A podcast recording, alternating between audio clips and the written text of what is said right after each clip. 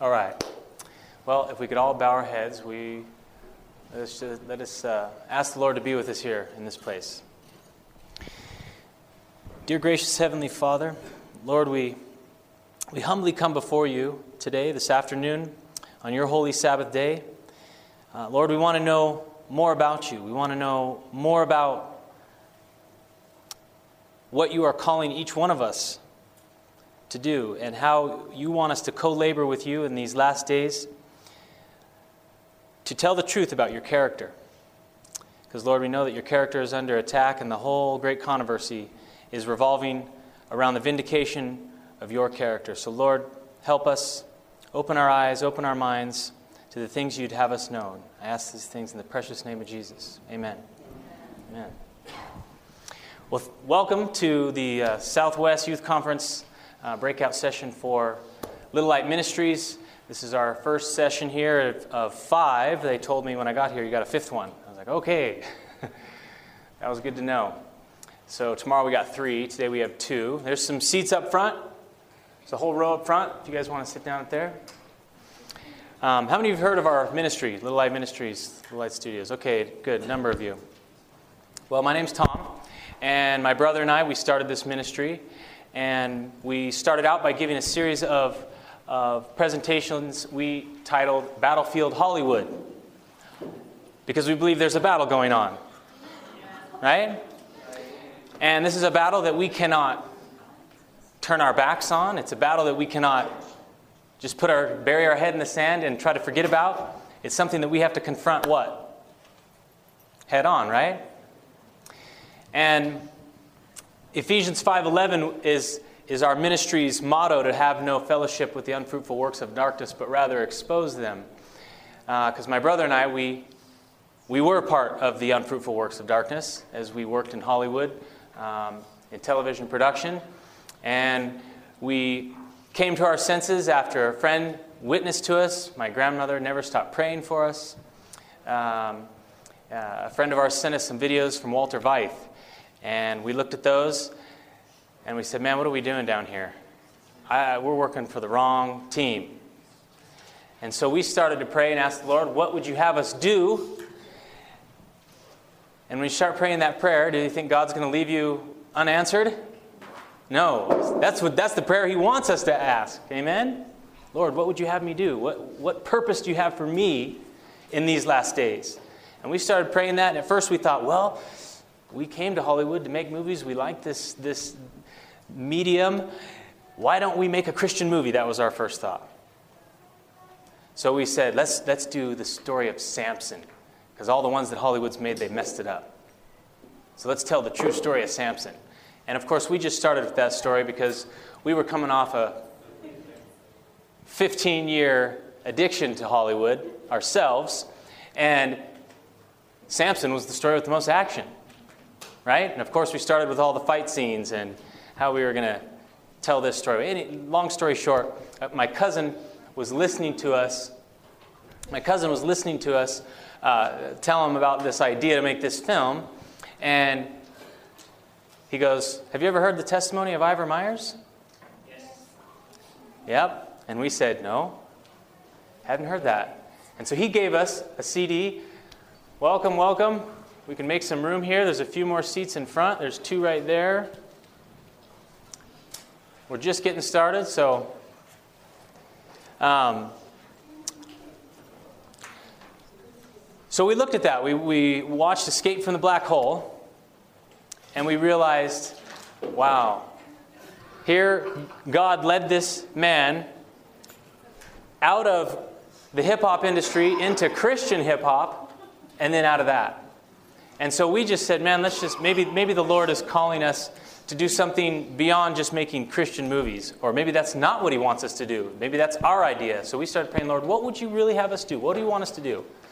And then someone asked if we would come to a, a youth rally and give a presentation. Um, and the request was show a movie and tell the kids how it relates to God. And we said, well, I don't know what movie we would pick. And how many kids are going to want to sit around and talk about God after watching a two hour movie? So we said, why don't we just talk about Hollywood in general? And the youth pastor that was inviting us said, Yeah, yeah, yeah, put something together, whatever.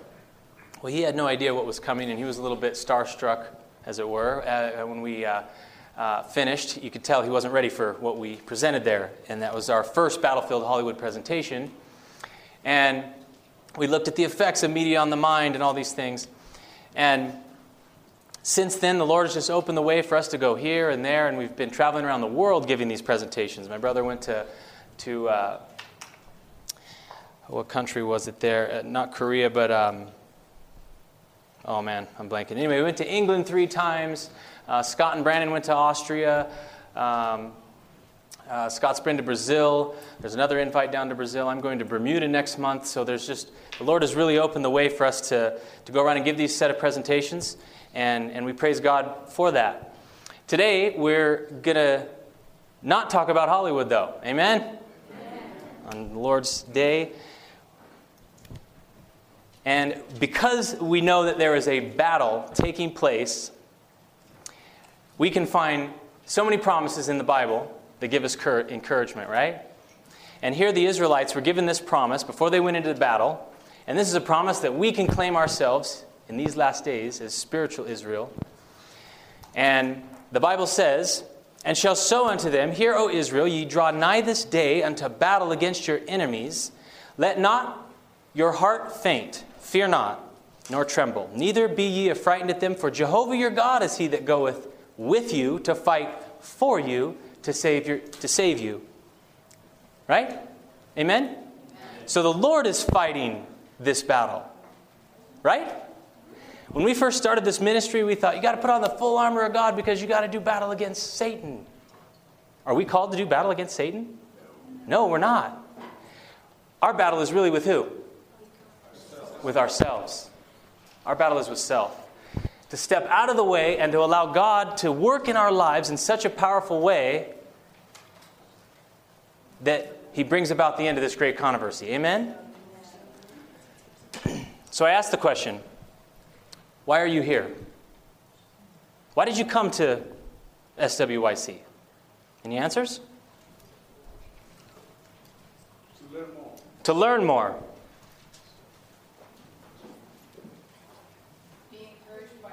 Be encouraged by others. Right? This is a, a training, as it were, right? Because there's a battle, and what, what, before you go into battle, what do you got to do? You got to prepare, right? And then the question is well, really, what's the best analogy for that preparation? Because we're talking about a battle. Is it putting on a suit of armor and camo and a gun? Is that the best analogy for this war, right? Because that's oftentimes how we approach it, right? I can take a clip out, I can load it with a bunch of texts that I know about a certain truth. I can load it into a spiritual machine gun, as it were, and I can at somebody. Right? Can we not do that? But does that really work? Is that, is that, you know? It leaves that person wounded, maybe. And that's maybe not what the the Bible's form. The Bible's likened unto a sword. But is it one that we're hurting somebody with? Do you know what I mean? Or is it that thing that is dividing truth and error? Cutting right to the heart. Because that's what we want to do, right? We want to cut right to the heart. So we're here to train. Amen? And I really believe one of the best analogies that we have for this training, and the reason you're all here is you're, you're here to learn how to be better farmers. Amen? Amen? Because we sing the song, I have my hands on the what? The gospel plow. What are you plowing? Hearts. The soil represents hearts, right? Each one of us has a field your field of influence. Every person that you come into contact with is your field. So every day, are, do we have our hands on the gospel plow? Look at this analogy here. The Bible tells us to break up the fallow ground, to not sow amongst the thorns, right? So there's a work to be done in preparing the soil before we even plant the seed. Look at what Ellen White says in Christ's Object Lessons. The sowers of the seed have a work to do in preparing hearts to receive the gospel. In ministry of the word, there is too much sermonizing and too little of real heart to heart work. Right? We're real good about talking about the truth, but living it and that coming through just the way we are to other people. That's, that speaks louder than words, amen? There is a need of personal labor for the souls of the lost. In Christ like sympathy, we should come close to men individually and seek to awaken their interest in the great things of eternal life. Their hearts may be as hard as the beaten highway, and, it, and apparently it may be a useless effort to present the Savior to them. But while logic may fail to move and argument be powerless to convince, how many have been in an argument? And you felt like, man, I'm not I'm getting anywhere with this person, right? You're trying to, you're, you're doing your best to try to explain it. While these things fail, right? When, while argument fails and, and logic fail to move, look at the love of Christ revealed in personal ministry may soften the stony heart so that the seeds of truth can take root. Amen? Because oftentimes we, we grab our Bible, we want to get out there, we want to start planting, right? Get the seeds of truth out there. But have we done the work to prepare the soil? And that, that work is a relationship work. The gospel is all about relationships, is it not? It's about one on one relationships. The plow, right? The gospel is the central theme of the Bible the restoration of God's image in the souls of men. Education, page 125. So that's the purpose of the gospel. That's the purpose to get to be a part of God's farm, right? Is to co labor with Him to bring about a restoration of God's image in the souls of men.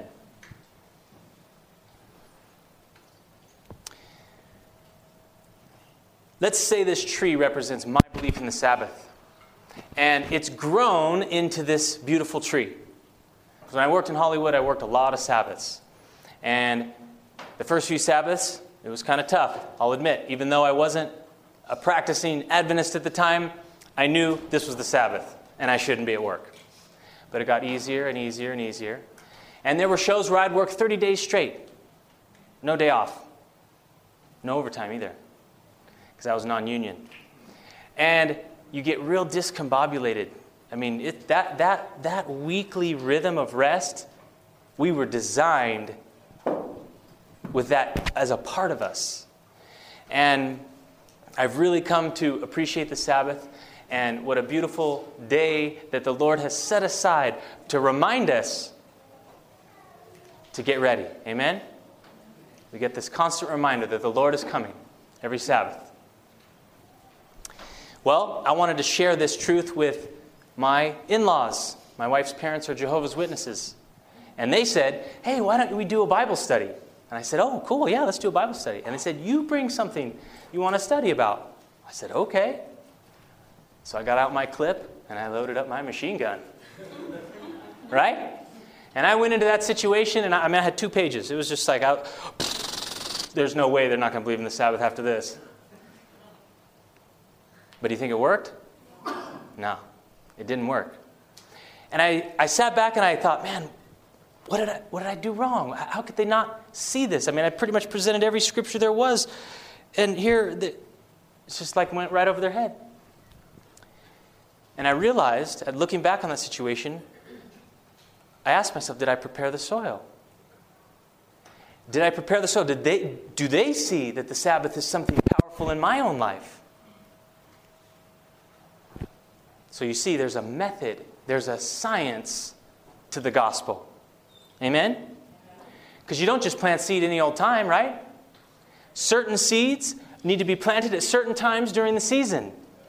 And we, we know what those times are based on the seasons that are coming and, and, and how people have farmed in the past and what things grow and what things will not flower if it's too hot or whatever. And so there's a science to the gospel in how we, how we spread the word. It's, it's methodical, it's organized. It's not haphazard. It's not just loading it all into a machine gun and just leveling it at somebody. There's a method to it, there's a science to it.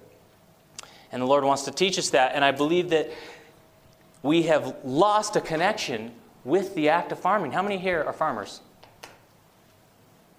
Two. Right?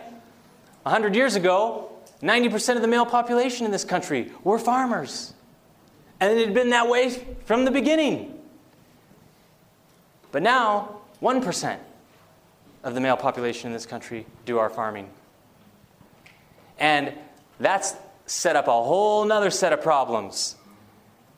The nutrient density of our food has dropped, and if you stay for our next session, we're going to talk about um, health and, and, and a little bit of that. But we're going to get into a little bit of this here with food. Everywhere you go on planet Earth, our soils are out of balance. Everywhere. No matter where you go, you test those soils, and you'll find that they are depleted in certain minerals. Even if you go into the jungles of the Amazon, the soils are out of balance. Interesting. So, Ellen White instructs us agriculture should be advanced by scientific knowledge. We should employ every aspect of science to try to understand what we need to do to balance the soil. Amen? Just like we should approach the spreading of the gospel scientifically and do everything that we know to bring balance to someone's mind. Amen? And that's sometimes we don't even know where to, where to begin. We look at that, you look at the dirt and you have no idea what it's deficient in, right? So we take a sample, we send that off to a laboratory, and they analyze it, and they give us back a recommendation says, here's where you're deficient. This is what you need to add to bring balance to the soil. And so it's the same way in the spiritual, right? You pray to God and you say, Lord, I don't know what the condition is of this person's mind. You know, and you know what this person needs for their mind soil to be balanced. Lord, send a recommendation and impress upon my heart what do I need to do to help cultivate and to help prepare that soil so that when I present the truths to them that I know in the Word, the seeds of truth, that they will take root. Amen? So, in agriculture, what I've learned in the last couple years is there's a thing called the soil food web. How many of, are familiar with the soil food web? Okay? There's a few people. The soil is a living, symbiotic, so much more complicated than I can even comprehend. And it's there's all these little microscopic microbes and, and tiny little creatures that live in the soil that consume the organic matter that create the humic acid and the, and the food that your plants eat. Our plants don't eat compost, they eat what the worms and the bacteria and the fungus and the protozoa and the algae, on and on and on, what they leave behind. Now, if you put down the problem with our mass agriculture and, and agriculture being taken over by just, you know, huge companies where they're just monocropping huge fields.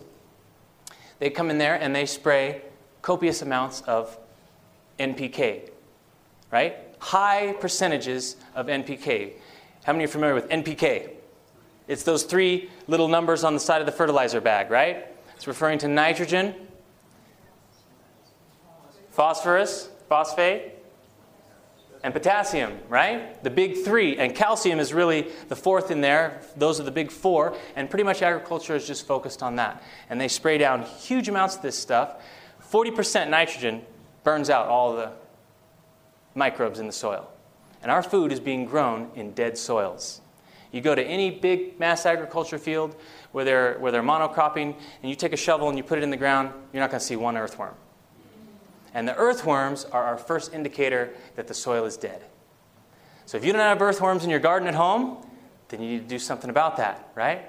And bolstering the soil food web is a way to do that. And that's why this last year, our ministry, we, we designed this little uh, backyard garden kit. This covers an area of 325 square feet, and we called it Soil Salvation. How to start a microbial revival and mineral reformation in your soil. Because our soils are dead and they're in need of life.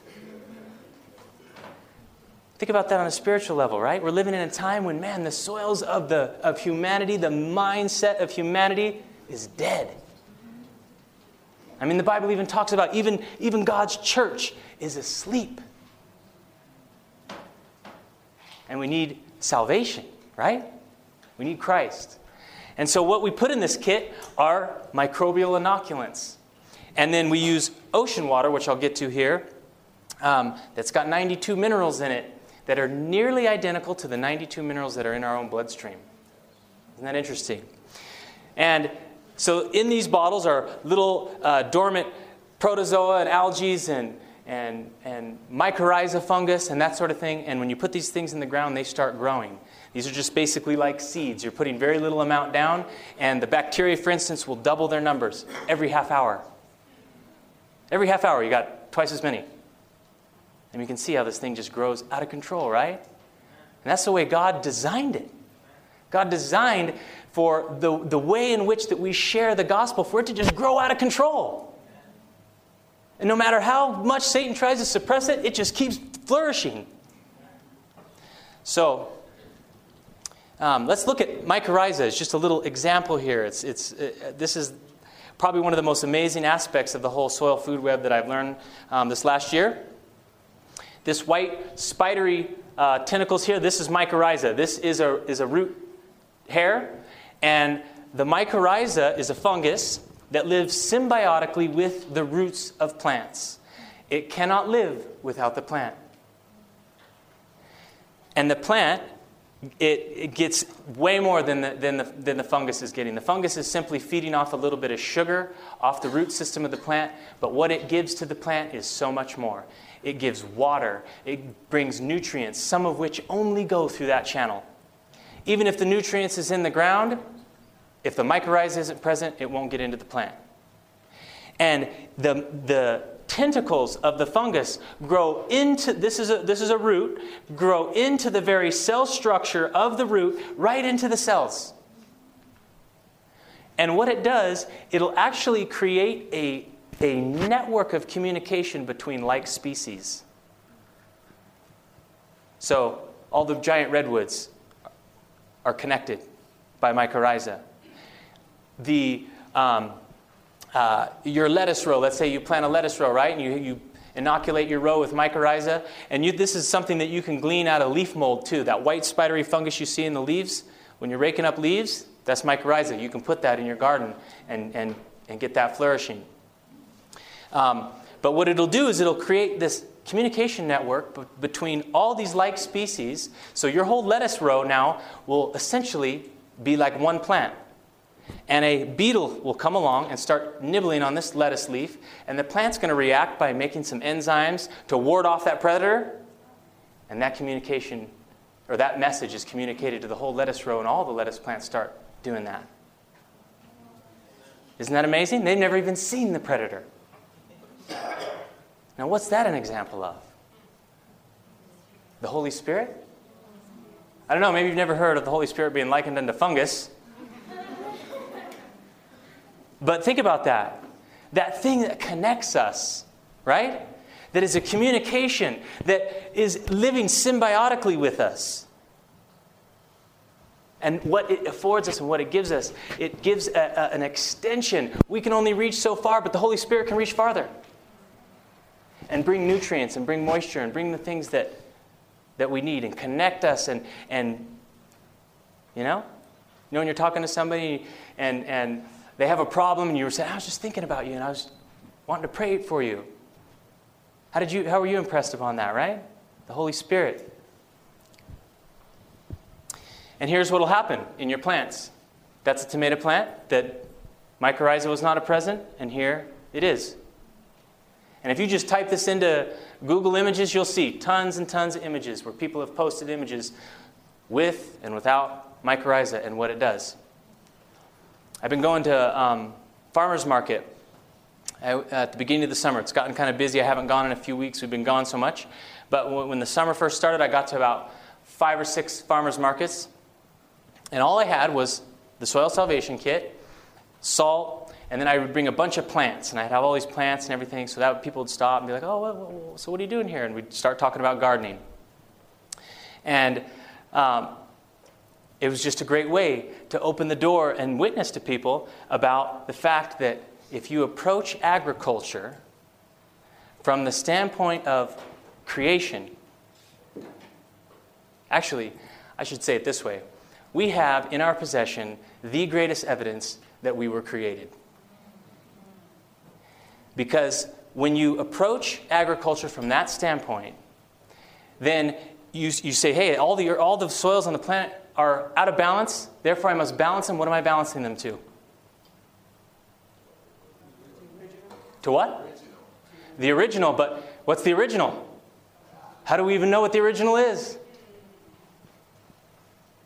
There's some evidence left. It's a living evidence. It's in this room. It's us. When you balance the soil to the human system,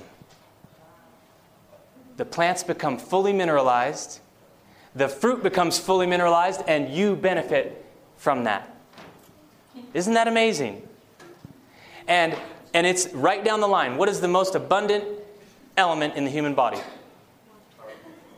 Well, okay, yes. The next one calcium, right? That's the most needed abundant element in the soil is calcium. And it goes right down the line like that. Identical proportions. And um, the salt. The Bible talks about ye are the salt of the earth. But if the salt lost its savor, wherewith can it be salted? It's henceforth good for nothing. And it's cast out into the road and trodden under the feet of men, right? And I remember reading that and going, how does salt lose its savor? That's always baffled me. I've never understood it until I came to an understanding of using salt as a fertilizer in the garden. Here's salt that's lost its savor. Here's salt. This is straight 100% dehydrated ocean water. This is Morton's. It's probably not even from the ocean. And they've added iodine to it. Iodine's here, right? They say, well, we can't feed them just salt. We've got to put at least one mineral in there. And the reason eating salt is not so good for you is because in your blood, it's not just salt. There's 92 minerals in there in a proportion. And so you put this in your bloodstream, and your body goes, Well, wait a minute, I'm missing 92 things. So it starts robbing from your body to bring homeostasis back to your bloodstream. So, definitely consuming a salt that's from the sea is much better, and that's the way man's always done it, right? So, I wonder if Jesus knew the situation that was coming. Because if, we, if, we're, if we're called to be the salt of the earth, right? It's interesting there. The salt losing its savior the Savior, those trace things, those little things that we think are irrelevant. Watch this video here. This is a, a video I put together for Lynn Hogue. How many of you have heard of Lynn Hogue? He, he learned the Ellen White method of gardening from Herbert Clarence White, Ellen White's grandson, when he was a little kid. And everywhere he's gone, he's planted trees this way with huge success.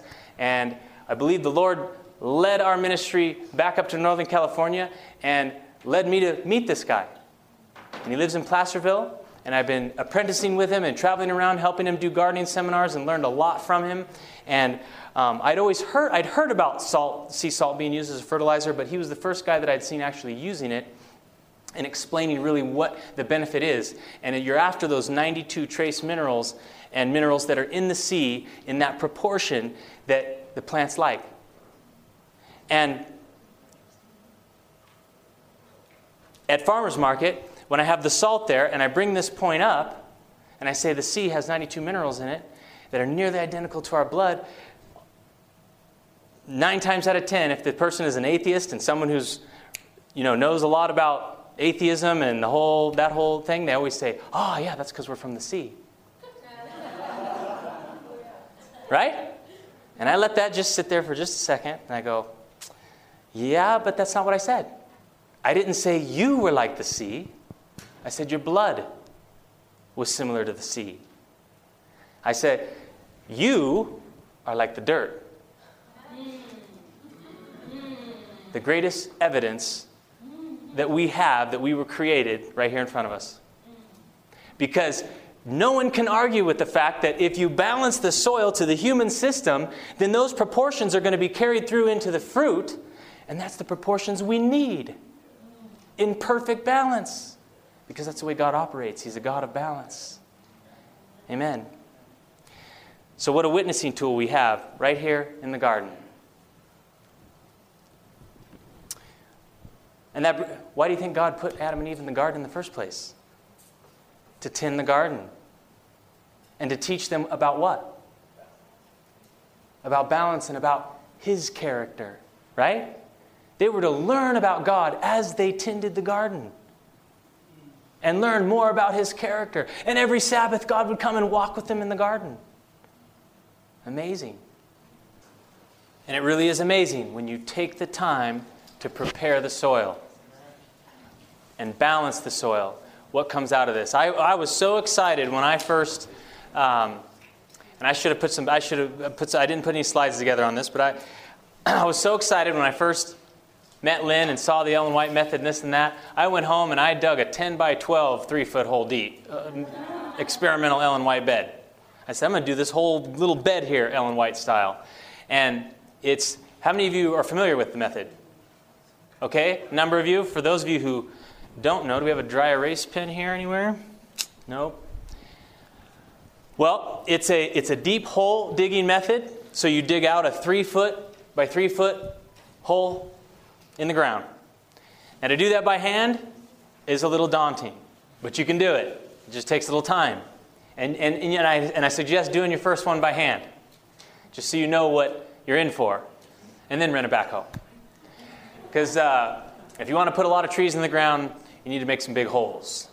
And the easiest way to do that is with a backhoe or with an auger. Oh, here we go. Here's a dry erase pen. So you dig this hole out, and then you start and, and, and when you read the, the she was given a dream where the angel of the lord showed her this method. And when you read her account of it it's very basic. There's, it's, she basically said the, the angel showed me to dig out a deep cavity. She doesn't say three by three by three foot hole. We've just taken it as that and interpreted as that but um, dig out a deep cavity and layer in dressing and things that will promote rich soil those are the terms she used. So, meaning compost and, and you know, amending the soil and, and fertilizing it actually. So, if you, you test your soil and you're putting down in this hole um, all the amendments you would need to, to balance uh, this thing. And it, I'm drawing layers here, but you're not making layers. You're just kind of, someone's on the dirt, someone's on the compost, someone's got the, the amendment, and they're just, we're just tossing it in the hole. When you get halfway up this hole, you put in a layer of rock, three to four inches thick. Okay? Um, and at first, everybody thought that that was for drainage. Rock, we need some drainage in the hole. It's not. And what's what we believe is taking place is when you, when you bolster the soil food web and you get that thing really thriving, you've got what's called aerobic microbial life and anaerobic microbial life. There's only, there's only so far down into the earth that oxygen exists. So below that point, about 18 to 20, 24 inches or so below the surface, you go into an anaerobic situation with all the microbes that are living there. By putting a rock layer at that point, you create an insulation between those two types of life, and you increase the weak electromagnetic charge that's in the soil. We just made a biological fuel cell. And Ellen White says all life is electrical. And that electricity stimulates the life of the microbes, it stimulates the life and growth of the plant. And your tree will fruit the second year, not the sixth. It's phenomenal the growth that you I mean you saw those those giant redwoods and that was by a suggestion a guy came to his class who was, uh, worked for the Forestry Service, and he said, Hey, what if we plant a giant redwood this way, a sequoia? And he goes, Lynn goes, I don't know, let's try it. And so that's at the Placerville Church. If you ever are up in Northern California and you want to just go by and see it for yourself, drive up to the Placerville Church, and behind the church you'll see these, you'll see one ginormous Christmas tree, and you'll see four little ones right next to it. And the Forestry Service guy came, he's, he said, This is what we do. They just put a little gouge in the ground, they put the tree in. That's all they do, right? And a lot of times that's the way our trees are planted in for fruit growing, too. They just put a little gouge in the ground and put those trees in. And of course, this is not something that someone's going to do on a mass level, right? It would just cost so much. So, doing this on a personal, uh, in your personal gardens and that sort of thing is, is highly beneficial because you're going to, it's going to fruit quicker and your fruit is going to taste that much better because you've prepared the soil and balanced it and your, your fruit's going to be fully mineralized. Because each of our fruits and vegetables, they only take up a spectrum of the full spectrum of minerals that we need. Are you aware of that? So the tomatoes are only taking up, you know, 30, 40 minerals. The sweet potatoes are taking up 60 to 70 minerals if they're available. Right? So if they're not available, then your sweet potatoes got 30 minerals in it, and it's not fully mineralized. And that's the situation that, that we're living in. And so if we're going to approach agriculture scientifically, we need to get serious about, our, about what we're intaking, right? And we need to say, is this food nutrient dense? And then one way you can do that, you can uh, get one of these little instruments here. It's called a refractometer. And this was designed by a Dr. Brix. He was a Frenchman who was a winemaker, and so he designed this little instrument to test the amount of sugar that was in the grapes so he knew when to crush the grapes and make wine. Well, we can apply it to the garden as well. So you go in the grocery store and you tell the guy, hey, I want to I wanna buy this cantaloupe, but I want you to cut it open for me. And they have to. You know that, right? The, the grocery store guy has a little knife on his belt. He has to open up a watermelon if you want to taste it. You know that? No. Well, I, I, I yeah, maybe I was the only one. my, uh, I learned that from my mom. We go in the grocery store. She was constantly, I was always embarrassed. Oh man, she's having them cut open the watermelon. Just buy it. So they'll cut open any fruit in there, and you take out, you pull out your refractometer out of your pocket, you drop a little drop of juice on there, a couple drops, and you close the little lid here, and you look through the thing, and you go, ah, okay, that's at a 12.5. And then you pull out your chart, and you say, uh, see, cantaloupe, 12, it's average. Maybe you want to buy it, maybe you don't. If it's poor, I'd leave it there, right? Most of what I've, I've been testing stuff in the grocery stores, most everything is right in here. Poor to average. Tomatoes. Reason, reason kids don't eat tomatoes these days is because the Brix readings are down here two and three, four. Very, very poor right? They're doing a little better, but I even went to I've, that's where I've started to turn my focus. What we've realized is maybe we shouldn't market this kit uh, to individual gard- gardeners so much as we should market it to the growers themselves. So we've, I've actually started going around and meet some of the growers, and I, I walk up and I say, Hey, can I test some of your stuff? And they're like, What do you mean? And I go, Well, I got this refractometer. I'm like, What's that? So I start testing it, and one guy's like, Well, test everything I got here, you know? So I'm looking at all this stuff, and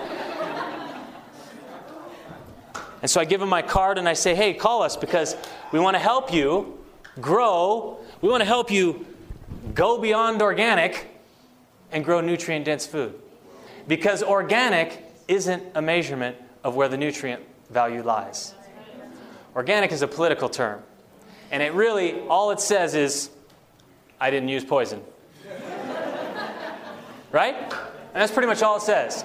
It doesn't say that, you know, I, I, I, I tested the soil and I balanced it, and here you're getting nutrient dense food. It doesn't say that. But I believe the next wave of labeling we're going to start seeing, people are starting to become more, more aware of this. They're going to start demanding, I want nutrient dense food.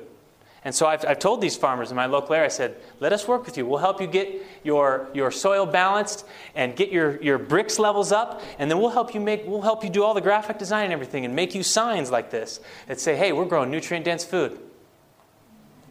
Look for yourself, taste for yourself. Because you know what? You don't really need this. God put one of these in each one of us, it's in our mouth. That's the reason kids don't like tomatoes, because they are tasting the fact that there is no nutrient value there.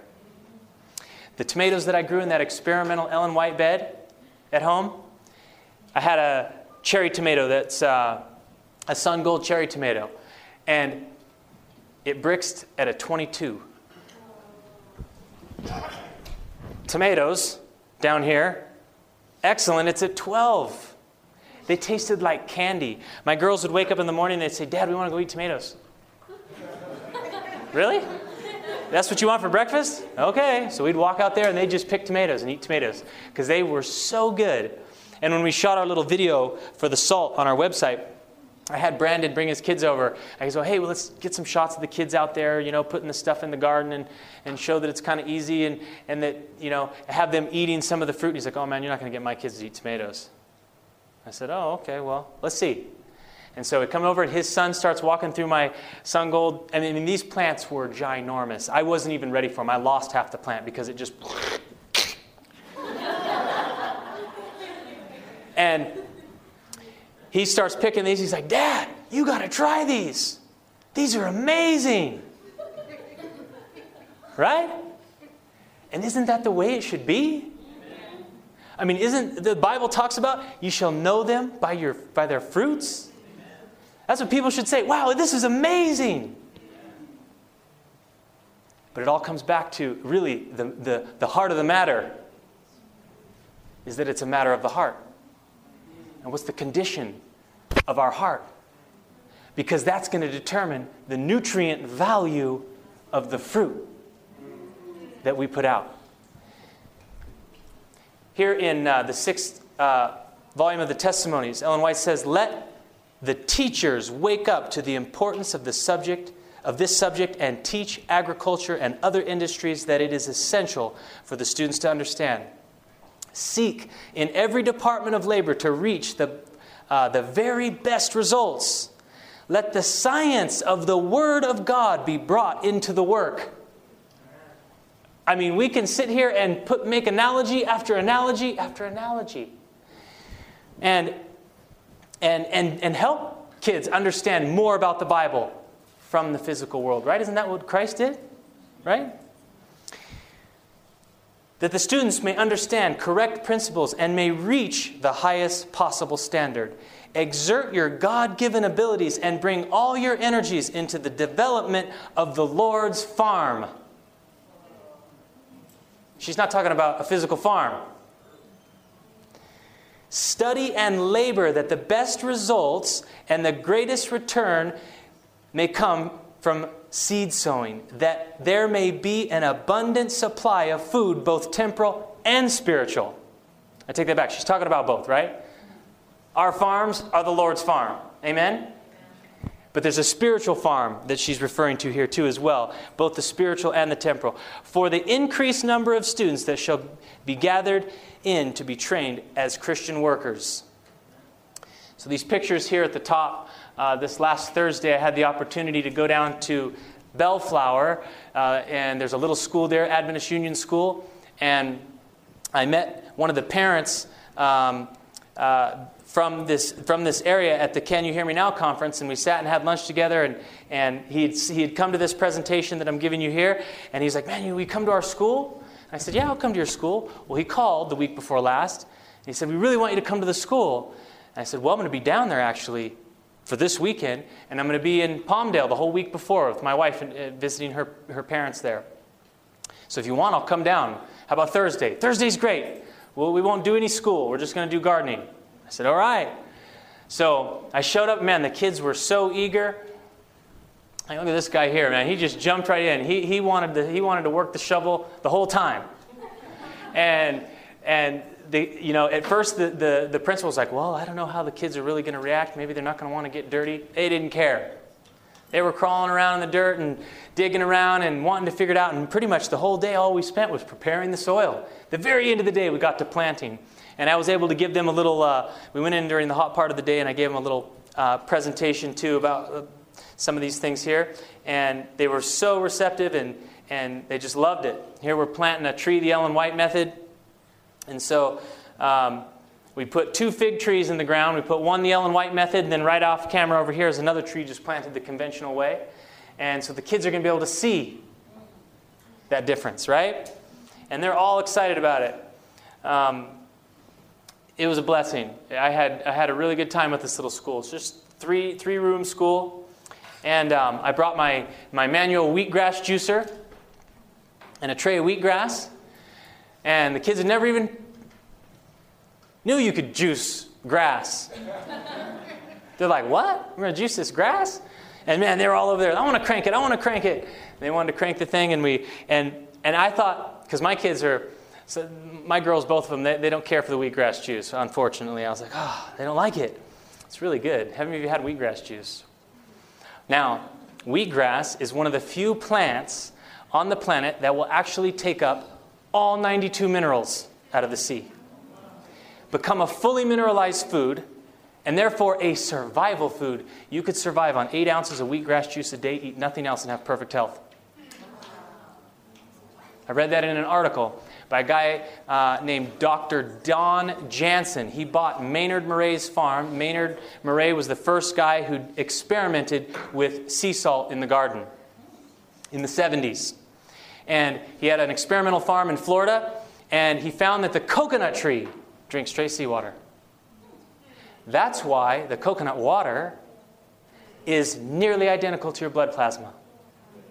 And you can literally take a coconut, they did this in World War II in the South Pacific, poke an IV in there and right into your vein. Out of a coconut. Yeah. Yep. Probably better than an IV. That's God's IV. Right? Um, and really, coconut water, I mean, look at how, I mean, it's everywhere now, right? I'm paying $1.70 a can. Gladly. Because I love the stuff. It's so good. So, they, uh, these kids were super excited, and man, there was probably probably 90% of them loved the wheatgrass juice. They were like, man, this is good. One kid's like, it tastes like watermelon and something else, he said. Uh, it, and they, they just had a good time uh, juicing that up and, and uh, learning about the wheatgrass, because what an amazing thing. I mean, can you think of a character in the Bible who survived on grass? King Nebuchadnezzar. You think it just says that? No.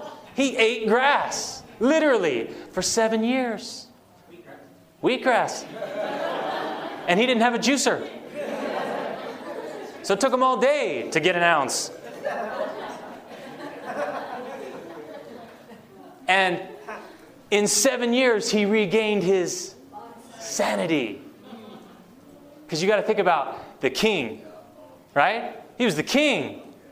He was living the most lavish lifestyle there was. Well, that's all of us. We're all kings, right? Living a lavish lifestyle. I mean, we got, it's so easy for us to just go buy this and that.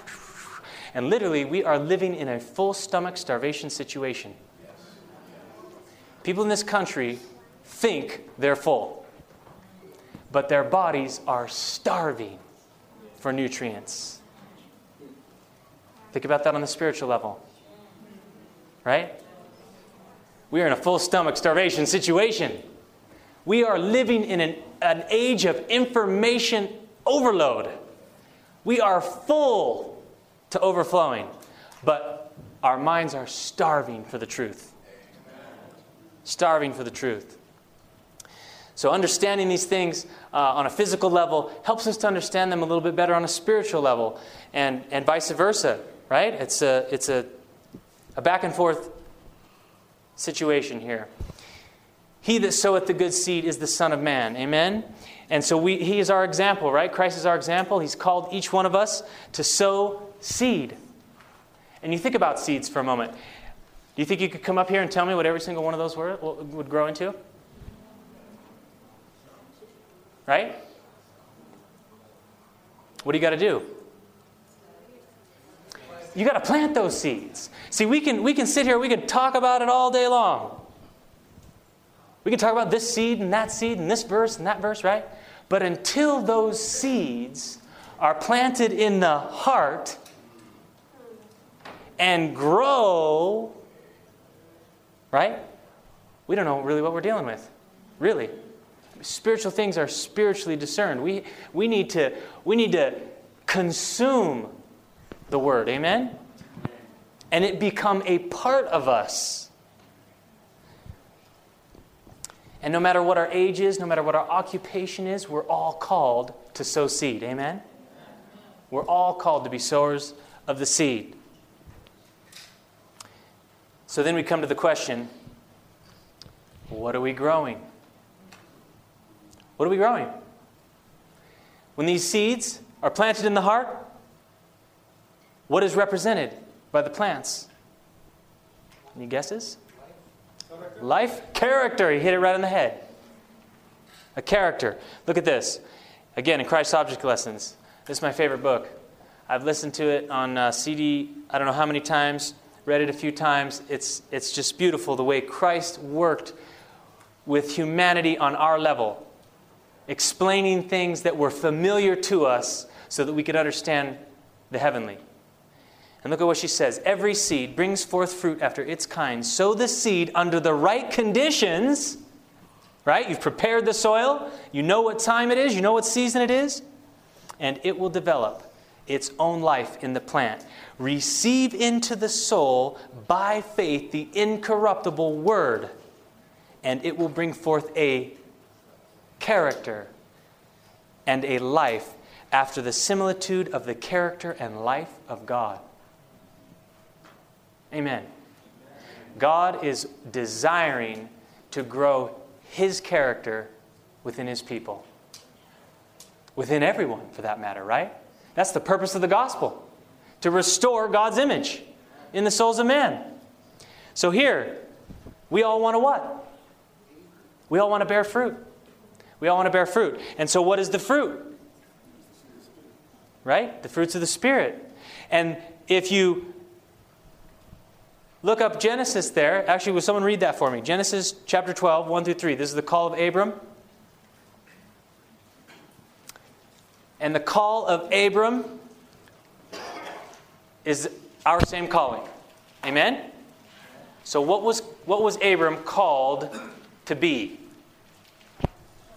Now the Lord had said unto Abram, Get thee out of thy country and from thy kindred, and from thy father's house unto a land that I will show thee. And I will make of thee a great nation, and I will bless thee, and make thy name great, and thou shalt be a blessing. And I will bless them that bless thee, and curse them that curseth thee. And in thee shall all families of the earth be blessed. So, what was Abraham called to be? Blessing. A blessing. Is that not what we're called to be? A blessing. You shall know them by their fruits. A fruit is a blessing to someone. Is it not? And guess what? What do you get when you, when you, when you give somebody the fruit? What do they get? In the fruit? The seed. Isn't that amazing? And do they just get one seed? Sometimes. But oftentimes, there's hundreds of seeds. In one of these bell peppers, I was like, man, there's a lot of seeds in this bell pepper. I wonder really how much there are. So I started counting them. There's over 300 seeds in one bell pepper a bok, little baby bok choy plant. I did this with this with the class uh, on Thursday. Um, I had some, some baby bok choy, and I trimmed all the leaves off, and I, I did pull the plants out for whatever reason, and they just they went to seed. And all of a sudden, I looked, and there's all these little seed pods all over the plant, and I went, "Wow, look at all those pods!" I collected all the pods off one plant. I took them down to the to the class at, at, at Bellflower there, and I gave all the kids a, a seed pod, and I said, "Crack these open." And first try to tell me what it is. Nobody, nobody knew what the seed was, right? They're looking at it going, I don't know, it's a little tiny seed, tiny little, tiny little seed. And they counted all their little seeds, and we added up all the seeds, and there were 534 seeds from one. How much has God given us? Right? Everything, right? I mean, look at how this thing could just grow completely out of control, perpetuate and grow out of control. Now I need to look at the time here and see where we're at. Perfect. Okay. So, yeah, the seed is in the fruit. And when we when when you it's like a perpetual motion machine. It just gets going. And the more we do it, the better it gets and the more we understand, just like it is with farming. Like I, I barely knew anything a couple years ago. And it feels like I've, I, it feels like I still don't know anything. And there's so much more to learn. But that's exciting to me. I, I, I, man, I'm just like, I'm, I'm jumping in this with both feet and trying to learn as much as I can. And that's the way we should approach it. Amen? Because the time is short. And we don't have much time left. Really, we don't. And so to get out there and to put those things out there is, is the greatest evidence that the world can see. And look at what the, actually here the greatest evidence of the power of Christianity and how it's represented. What, is she, what does Ellen White say here? That the greatest evidence of the power of Christianity can be represented to the world in a well ordered, well disciplined family. That's the greatest evidence. That's why Satan hates the family, right? And is attacking the family. For it is a living witness of its practical power upon the heart. Because you think about it, our families, right, are some of the hardest people to get along with. Right? I mean, we could be nice to everybody else, and then we go home. And I'm, I'm no different. I'm, I'm struggling with this myself. I'm like, Lord, make me a patient father. You know? And I've learned, like, it, just like out in the garden, I'm training the tomato plants, right? Because you got to train them. If you don't train them, they go out of control. Right? If you don't train them, they go out of control. And a shoot will start growing out this way. And you're like, no, no, no, no, no. You got to get take that off. Right? And it becomes more and more painful the more, longer you let that shoot grow. That's why there's that saying my dad always used to say, nip it in the bud. Have you ever heard that term? Nip it in the bud? That's a gardening term. That's right when you see the bud, nip it. Right when you see that little sprout of something going the wrong direction, you know? And the training, the teaching that God has been teaching me in the garden and how to relate to my own children has been amazing. Because we know that we live in a time when there is an adversary, and he's planting seeds too, right? Satan has been here for thousands of years and he knows the human mind better than we do. Right? And he has created devices and things, and the seeds that he is planting are genetically altered. right? They're mutations of the truth. Notice, Satan can't create his own seed, he can just mess with it. Right? And that's what he's done. He's, he's inserted genes from animals into the truth. And he's wanting to take humanity from the image of God to the image of a beast. Isn't that what evolution says? We're just animals. But isn't it funny? It's so backwards, right? We didn't evolve to this state, we devolved. We came down to this level. We haven't come up to this level. It's amazing that anybody believes that. It really is. It's baffling. So that's our time here um, for this first session. And I'd just like to close with a word of prayer. Thank you so much for your attention. And um, we'll have a little small break and then we'll get started into the next session. Dear gracious Heavenly Father, Lord, thank you so much for the truths that you have given to us, that we can know truth, that we can have a standard that we can measure everything against. Lord, let us be diligent in our, in our walk with you. Let us understand more fully the co laboring work that you would have us do with you for the souls of those around us. Lord, may we be a, an influence like never before come into our lives and speak through us, shine through us, so that people don't just see us, they see you. Because, Lord, we know the time is short. And we want to see your name vindicated, and Lord, we know that is, is done in your people, in the character of your people, in the development of the character of your people.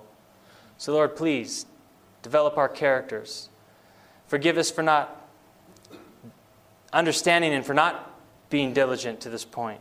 But, Lord, as we go from here, May we just have this insatiable appetite for your word and for the things of heaven. Lord, go with us in a mighty way. Send your Holy Spirit to attend us. Thank you for your love. Thank you for your mercy. Thank you for your forgiveness. In Jesus' name, amen. This media was brought to you by Audioverse, a website dedicated to spreading God's Word through free sermon audio and much more. If you would like to know more about Audioverse, or if you would like to listen to more sermons, please visit www.audioverse.org.